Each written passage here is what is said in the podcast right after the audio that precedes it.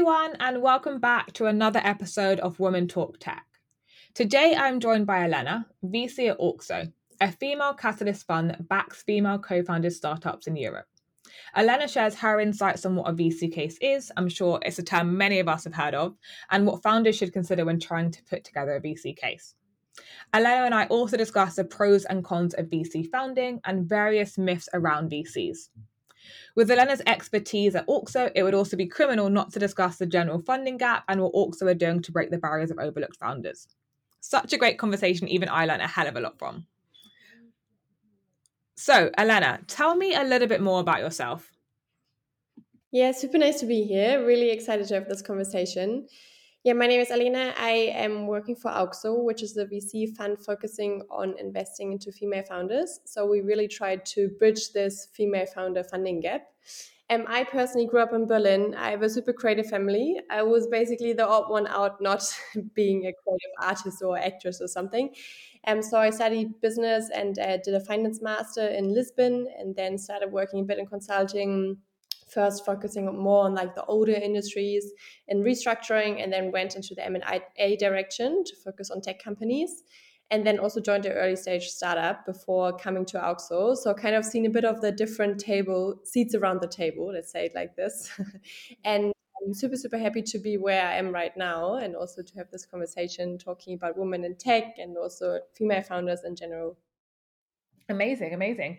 Uh, and I guess, you know, before we kind of get into the overall topic of DNI, what does it mean to you very briefly and, and why do you think that it's an important topic?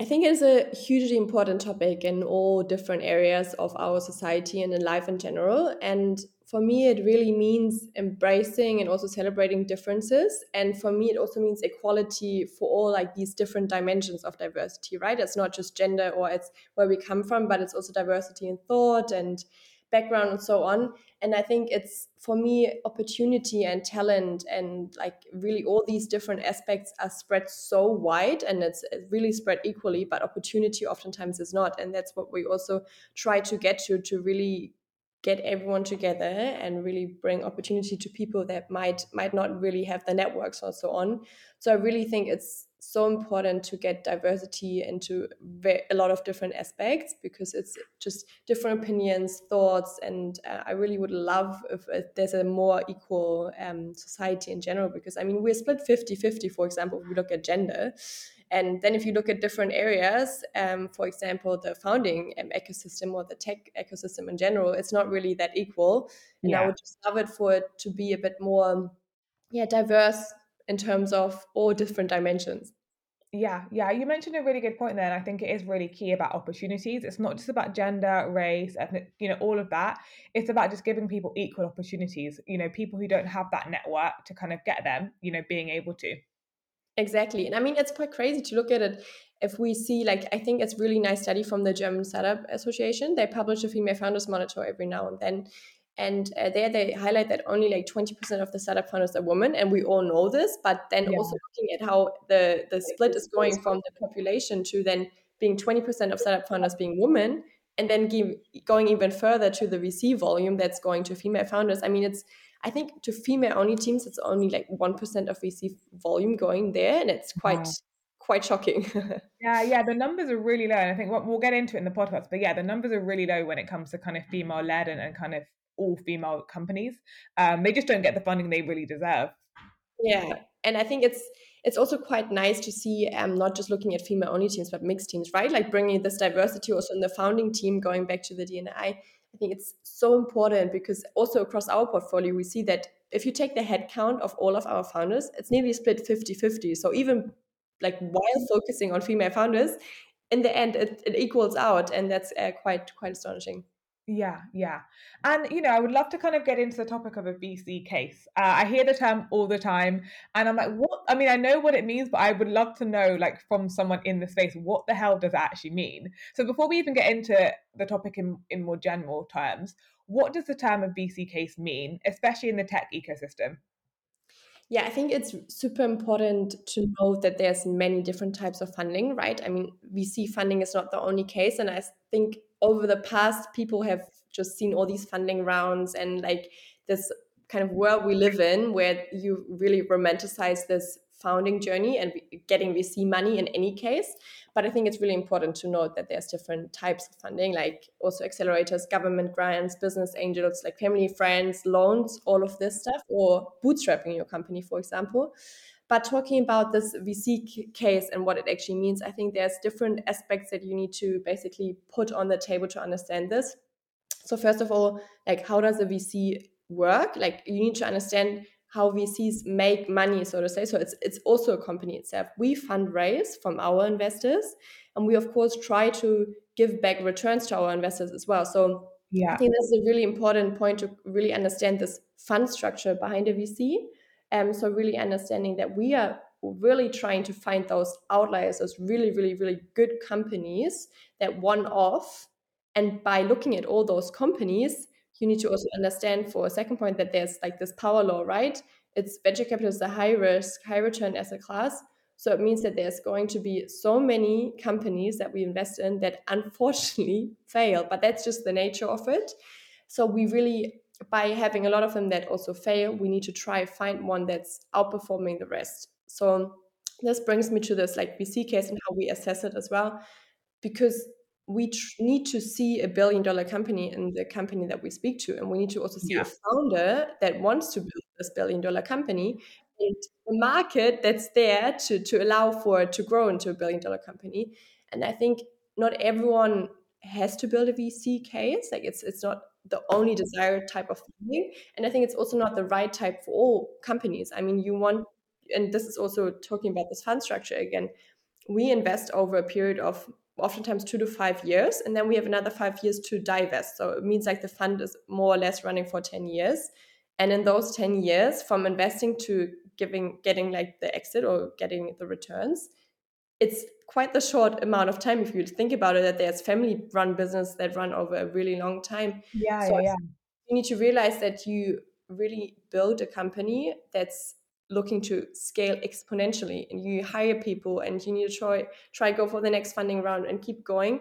So it's really also a type of mindset you need to have and of course also a market that has to be there to allow for for this company to grow and get market share yeah it's quite interesting because like you said right you know you think about a, a time period of 10 years compared to like you know a family business that's been running for thousands of years you know it's it is a really short amount of time to be able to get you know the returns which i'm guessing you're looking for as an investor. Exactly and i think this is also why investors right some of our investors so our limited partners they also did angel investments but at one point they're like okay this is really like exhausting looking at these companies like assessing them and investing into them. And so their way of like also being engaged with the ecosystem is like basically giving us this money that we as a fund manage.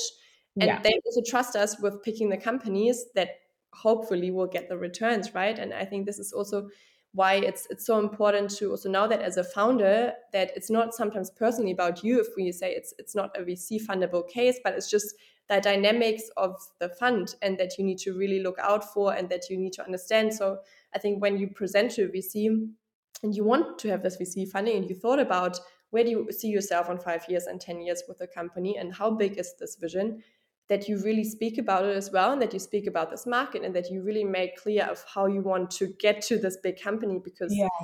especially female founders um, it's also in the german startup association report they don't have the highest exit ambitions and i think this is also because we try to be humble not trying to generalize but i think this is like the overall outcome there that we don't want to like as females we don't want to really oversell so I've seen it a lot with female founders when they present, they rather try to say something that they know they can achieve. Yeah. But as a VC model, you need to think really big, right? because you can, you should present that you might be like the next unicorn. So I think this is also what kind of sometimes comes in play with uh, female founders that I see, and I think it's also not a generally bad thing. I think it's overselling is not that good, but really underselling is also not that good. So I would love if we meet a bit more in the middle and can present a vision and that you can show realistically how you might get to that vision i think that would be a really good way to approach it Yeah, it's interesting because I actually went to a talk uh, in the week, and yeah, it spoke exactly about what you said. It said not it said, but they were speaking about um, why men build businesses for the exit strategy to kind of you know get the big buck at the end, and women tend to build businesses for problems which they have themselves or you know issues they want to solve, etc. And these kind of business models tend not to be cases where you know you might become a, a, trillionaire whatever the case may be it's, it's really for a problem which you're going through yourself. Um, so yeah it's really interesting that you've also found that to be the case in female founders. Yes and i think it's it's really nice also to to hear when people found because they've experienced this problem themselves or they have like see some impact in in building a company in this field. And i think you can also probably become a really good entrepreneur. And there have been cases of that if you just found for founding a company and you really go with where the market goes. Yeah. But I also personally think that female founders oftentimes they found in topics that they see themselves relate to and, and be able to create an impact and so on. And I mean, we all don't have to be the same. And I think it's really nice to embracing those differences as well and maybe taking strengths that come with that that part of like not trying to oversell and maybe not um, just looking for the return or the exit. Um, but i think that's something you need to think about before um, approaching vcs how do you see yourself and the company developing? And as i mentioned before just really presenting also that market size right and, and seeing how you can scale there and so on yeah, yeah, definitely. And as a founder, you know, if I was to think about founding a tech company, uh, yeah. what would I need to consider to ensure it is a VC case? What are the things which you, in your opinion, and in your experience, would you think are really important? So for me, when I think about what a VC case is, what I just mentioned before, and when I look into a pitch deck, I really look into also the founder's experience before, like if, if they've been in fast-paced environments, and this always sounds a bit like so like pushy and pushing for performance. But I think founding a company, especially like a VC backed company, is really, really a marathon. And I have my biggest respect for all of those founders going for it. And we have sessions where we focus on mental health and founder well-being with our portfolio a lot because it is just so much about being basically an athlete for these in this specific yeah. area. I think it's quite tough when you raise a round of funding and you need to hire people to scale and then you have your next fund of run, round of funding. And if you do not grow exactly into to the perceived um, like growth and valuation and so on it might get tough and you might not get the funding that you would require right now to grow at that same speed. So you might need to scale down in, in size of um, the team and so on. And so you need to let go of people. And i think it's this immense pressure also on founders of working really a lot of really keeping this team going and I think that's something that you need to think about before and that we kind of look in founders for in like being resilient and being really like pushing through when it gets hard and not stopping when it gets hard. And that's something you can see also a bit about the background. I'm not saying that great kind of founders can't come straight from university but um, i think it's something that we try to look at. So really like yeah founder background the resilience they have and the grit and also the ability to look after themselves. I think it's really important that we know that the founders take time for themselves to look after their mental and physical well being. And we try to really give room for this as well in investor calls and shareholder calls. Because if we don't like stand for that, um, then it's it's not that common in the industry yet to talk about these topics. And I think it's really important to break this taboo as well. Um, and then also as another point, I think it's really important, as I said before already, to look at the market size, really like mapping out how big is the market in general? How can i get significant market share? And what is my business model? So really making sure you put out a financial model that realistically puts you into like a million dollar revenue company rather sooner than later so to say. And having that i think it's always really important when i look at it having that laid out with assumptions that make sense. So really that you understand the founders have thought about the market, they've thought about their business model, and they really thought about how you can get step by step to acquiring these customers, for example, and that they've just thought about different ways and yeah, that affected, yeah. Yeah, because you're right. You know, you, I I tend to well, I don't forget, but you tend to forget a VC is also a company. They need to also make money. They need to also, you know, to pay their bills, etc. So it's not just they have all this money to kind of give for free and, and kind of not get any return. So it is all not all, but it is about also getting and seeing where your money is going and what investment you're going to get back from that. Yeah, and I think also it's important, like because business angels, for example, they look at a company and they don't have the fees to pay and they don't have like it's not it's their own money it's not external money. So they don't have the pressure of having to return it and give it back to someone. So they yeah. invest their own money. So they just look at it a bit different. I think if i would invest as an angel i might have invested in some companies that I we didn't invest in as a fund because I just really liked the founder and I really trusted them to build a business, but maybe not in the next 10 years, but yeah. some more time or something. And I think that's just important to know also at what time business angels might be right, at what time it might be right to get some family friends in or like some accelerators to go through, and then at what time to to basically get some VC funding in. Yeah, yeah. I guess that kind of leads on to my next question. You know, when do you think is the right time to go for VC funding? Um, from what you've seen, um, I don't I don't want anyone to be like, yeah, this is what Alena said, and we must go now. but yeah, from your oh, experience, yeah. Um, no, I think it's it's as you said, it's quite hard to to generalize, but I think in general, I really like when founders don't just go out to VCs just because they want to go to VCs, but if they've really thought about it and you see that there's like a basically like a red line going through the past yeah. and what they want to do in the future. So I think at the start, it's always really good also to get angels on board. Either you get angels and VCs in at the same time. I, I see that a lot happening as well. But what I personally think is quite good for you to get some time as a founder and to really think about market, validate your value proposition, talk to potential customers, talk to other companies maybe that have failed and so on to just buy you a bit of time if you maybe don't have these personal savings yeah. it's good to get angels in before so you're a bit more ready because talking to vcs i, I think oftentimes it's a lot about the first impression and what you what you present and where you are and of course you can pivot and approach the vc again that that can totally happen but i think it's always better to make sure you're ready basically to present somehow what you want to build. And it doesn't have to be that you've got customers already or so on but really showing where you want to go and what your business idea is that you've validated it with customers that you've had interviews and so on. And then of course there's a difference between pre-seed and seed right? And yeah. there's, there's, companies that get vc money in like at the same time with angels as i said so as a pre-seed round or they do an angel round before Mm, but I think like just in case of either of those those two cases, it's it's good to have an idea of what where you want to get started once you have that money, right? So you yeah, yeah. hire people, be ready to then get the sales machine going. So really knowing like okay, basically you just you've done everything you can do without the money, and now you need this money to really scale. So being at that point where you've prepared enough and you're just basically waiting for this go sign to to start running this marathon.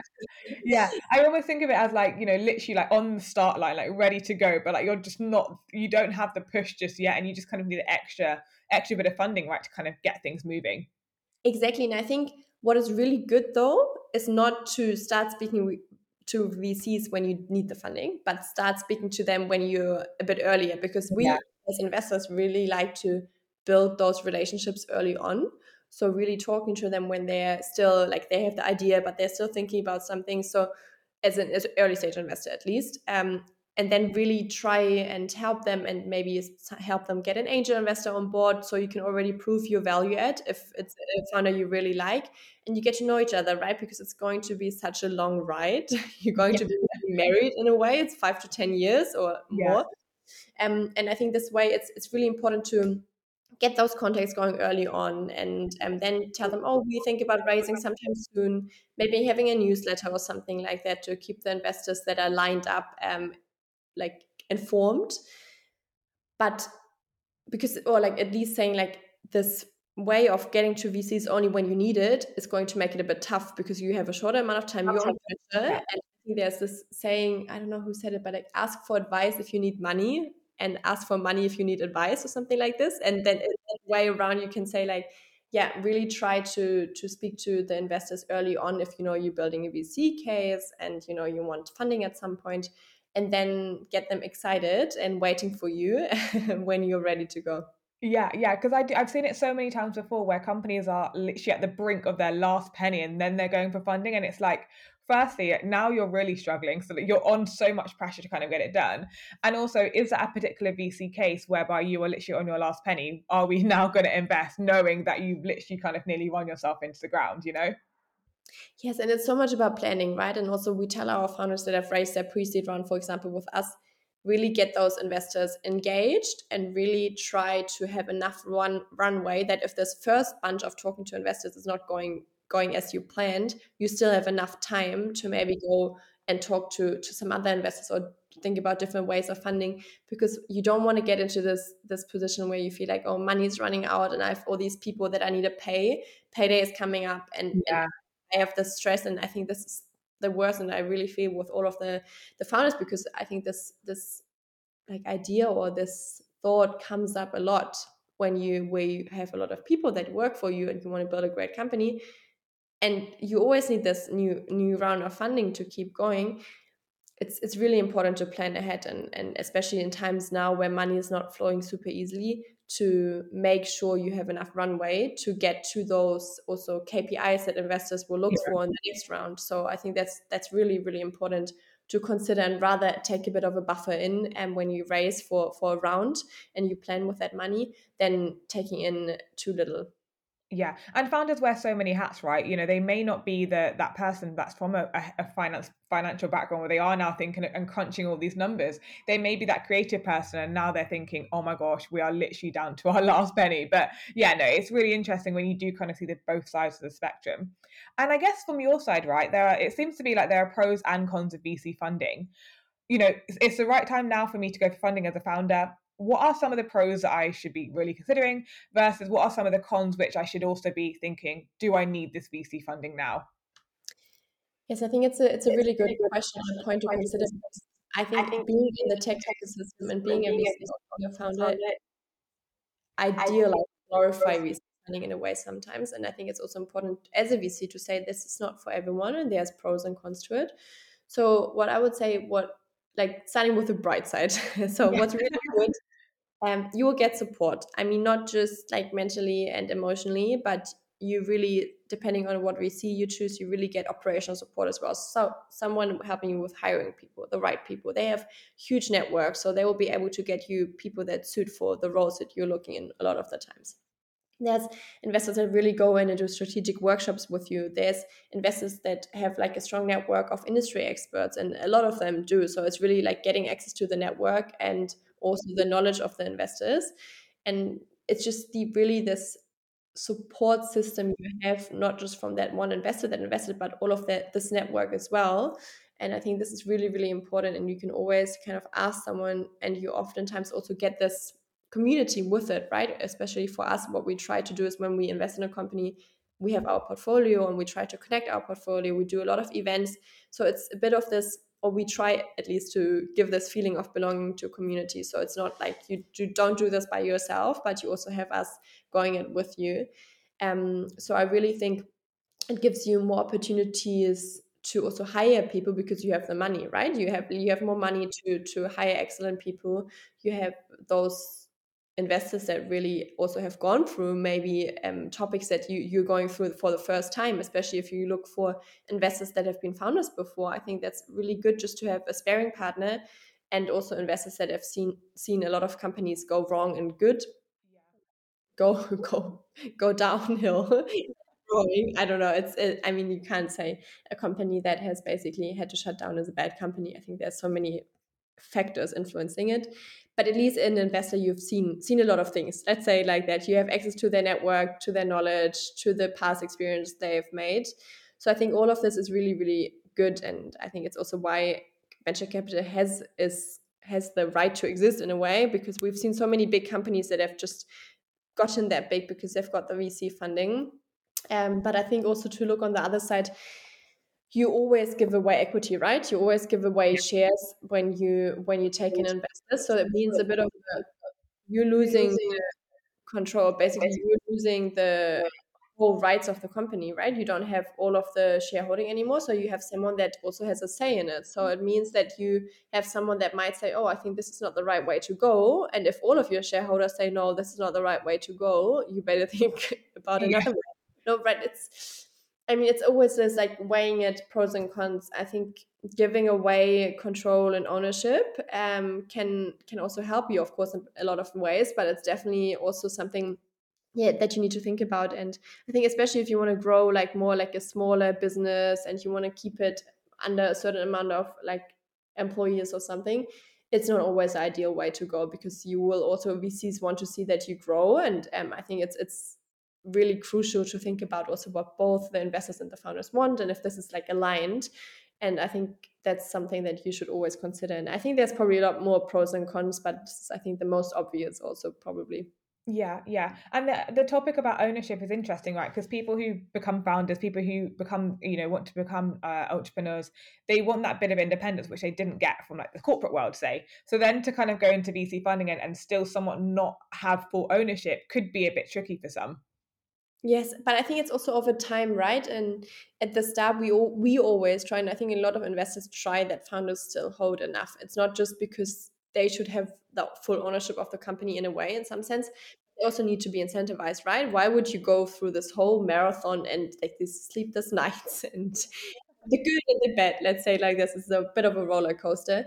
Um, if you don't hold the majority of the company in a way. So um, especially in those early stages until you get to a Series A, B, I think it's it's it's really important that the founders hold more than the investors overall, right? Like the founder team in general, like holds at least fifty percent.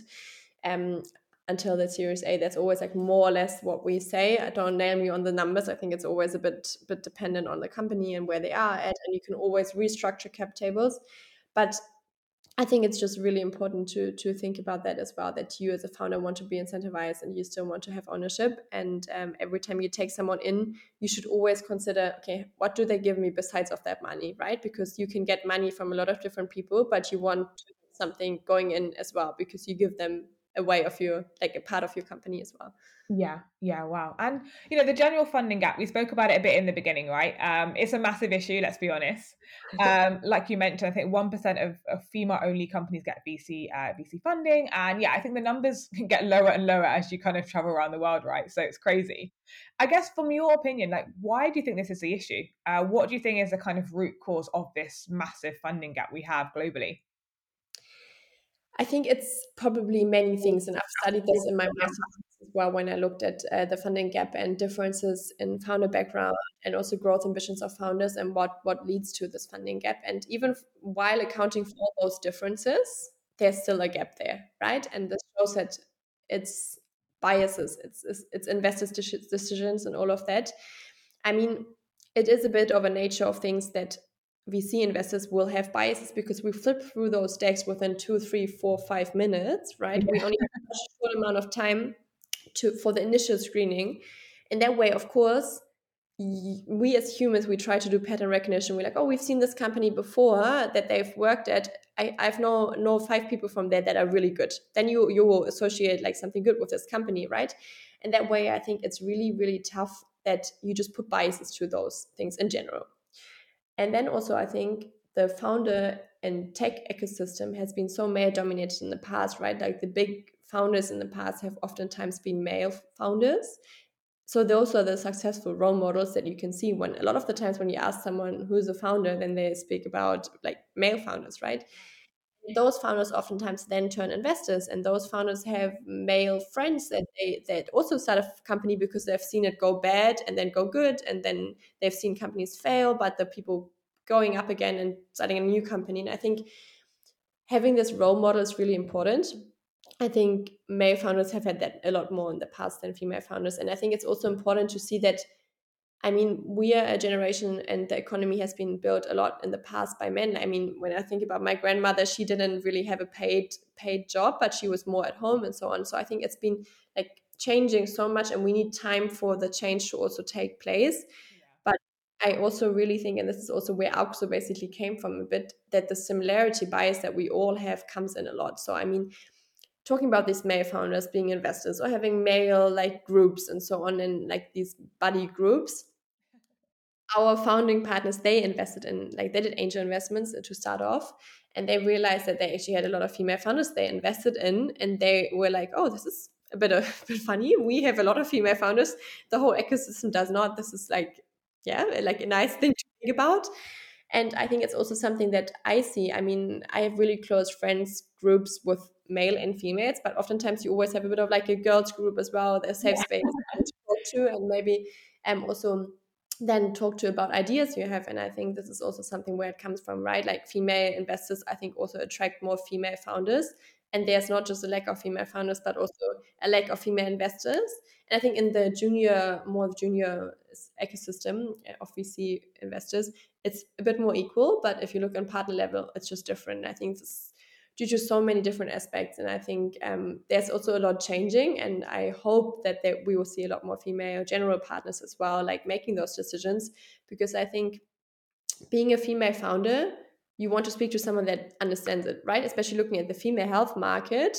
I think this is why the female health market has been so underfunded for some time because male investors just had a bit of like skepticism about it. Yeah, they don't see it. is this like a big enough market? like, it's percent of the population. Of course it is. No, but um, yeah, it's it's. I think this is also a bit of the way, like right, lack of female founders, lack of female investors, and then also especially for those female general partners having that power, right, having that power to decide where the money goes and having a say in the investment committees, like saying like, oh, I think this is a really good case, and then having basically an ally as a female founder that really votes for you that really is like okay no i go all in i push this through and i think that's why it needs needs a lot of different um, angles and like not just founders but also investors. So i think it's it's a lot of different things right? Uh, the the differences in female and male founders and therefore like understanding each other um, and then also like this a lot of these biases coming in and the way that vcs make their decisions in general. This is also why we try to get more like this data driven approach and i think a lot of vcs now try and and get get a bit of this bias out of those decisions by using data and really trying to to have those like new tools help us as well. Um, but i think it's it's quite tough and i think it's it's going to change if we have a more diverse ecosystem in general because then you see yourself and someone else right having this role model that you see yourself has done something before that you maybe could do as well is really important yeah, and I think it, it's like a bit of a cycle, like you said, right? You have not that many female fund funders, you not you don't have that many female investors, and when you think about the kind of typical situation where you are going for VC funding, female founders are pitching against male investors, which means if they are, like we said at the beginning, right? If we are underselling ourselves, or if we are not, you know, showing the exit strategy, or all the things which investors look for, then whether you're male or female, you can't then see why you should invest. But I think more so when you've got a male investor sitting there thinking where's my money coming back how long is it going to take what's the exit strategy like how much money am i going to make from this you know all of those factors which as women we may not think about as much we are i do think we are seeing it a lot more like i said i went to a talk on Tuesday, uh, and it was there was a lady there who um, had uh, built an exit strategy. She'd exit her company, and she was like getting so many questions about how she did it, what were you know, what her struggles were, um, and yeah, it was really interesting. But yeah, we just need more of that, I think. Yes, and I think what's also really, really important to mention is that there's so many great male investors out there that want to put these female founders in. They're like, I want to support female founders. I really want to have this ecosystem to be more diverse. And then sometimes they're like, but I just don't see them because they will approach a female investor, right? So it's also about including everyone and getting we, it's not just going to be female founders against male founders it's going to be everyone together and i think if we have an ecosystem and like especially like we see a startup world that's a bit more inclusive and where you can feel like okay, I can approach the male investors and there's not going to be biases and I don't feel yeah. like yeah there's this, always this power dynamic always a bit between female or not female but in general power dynamic between founders and investors which can sometimes make conversations a bit harder and because you as a founder might feel like oh you, I can't ask this question because I'll be evaluated based on this and I think this makes it hard as well but what I really want to do, and I think what I really try to do, and what we at Auxxo also try to do, is seeing these female founders really early on, and then basically pulling them into the network and get getting them in touch with other investors, oftentimes also male investors, because I like to see those those exchanges as well, and it's so valuable. I think having male and female investors in a cap table because this is again this diversity of thought and opinion yeah. and background. So diversifying the cap tables is also important, not just diversifying uh, the founders. Yeah, yeah, totally. And what advice would you give to female founders who are seeking funding, you know, going about their, you know, the, the kind of struggles now? What advice would you give in light of all of what we said in the whole episode? Uh, what would be your one piece of advice if you could give one? I think it's really network, network, network, because it's just how this world goes, right? You talk to one person and that person's going to be like, "Oh, have you already spoken to this person?" And then this might get the the ball rolling. And then this is also how I came to Auxxo because I, I worked for a founder couple that actually invested into the fund um, that like introduced me to Auxxo. And I think it's just sometimes life can change so much by just having this one dinner where someone suggests you to talk to someone. So try to network, try to go to all of these events, especially I, I'm in Berlin, so I know that there's a lot of events happening here, and really try to take opportunity of those events and um, get yourself allies and like a crowd that you trust and that you can ask things with. And I think also a really good advice is if you do network, really ask that person like, oh, who who do you think are two people I should definitely speak to? Like, who's the one that I should really go and speak to? Because a lot of the times everyone will have one or two people that will be relevant for this person. And i always try when i speak to founders even if we don't invest tell them like oh but you should go and speak to this person or i would love to connect you with one of our portfolio founders because they do a similar thing. And i think it's so like such a little thing for me to connect these two people. It's yeah, not that yeah. much work. I mean it will be if you do it on a high scale but in general it's like easy for me to connect those two people and it might bring so much value for them. So i think it's really really nice if we have this community also of helping each other out and pulling each other in yeah, and you're right because the networking doesn't stop with that one person you speak with. It's not like I meet one person, that's it. You know, you could meet another person through that person, and vice versa. Um, so yeah, I definitely think networking is is is key because unfortunately, female founders don't have the network which the male founders may have. So it's all about getting yourself out there and really speaking with new people and learning from others. Yes, exactly, and I think it's it's just key to unlocking so many different um, opportunities and really opening one door that will open like 50 others so it's it's really really really crucial i think and sometimes overlooked yeah definitely definitely well no Alena thank you so much for joining me i've really really learned a lot from the conversation myself uh, and yeah thank you so much for sharing your insights and i'm sure everyone will find it so helpful Thank you so much for inviting me. It was a real pleasure. Also, a topic that's super close to my heart. So, always really happy to share insights and, and help female founders out.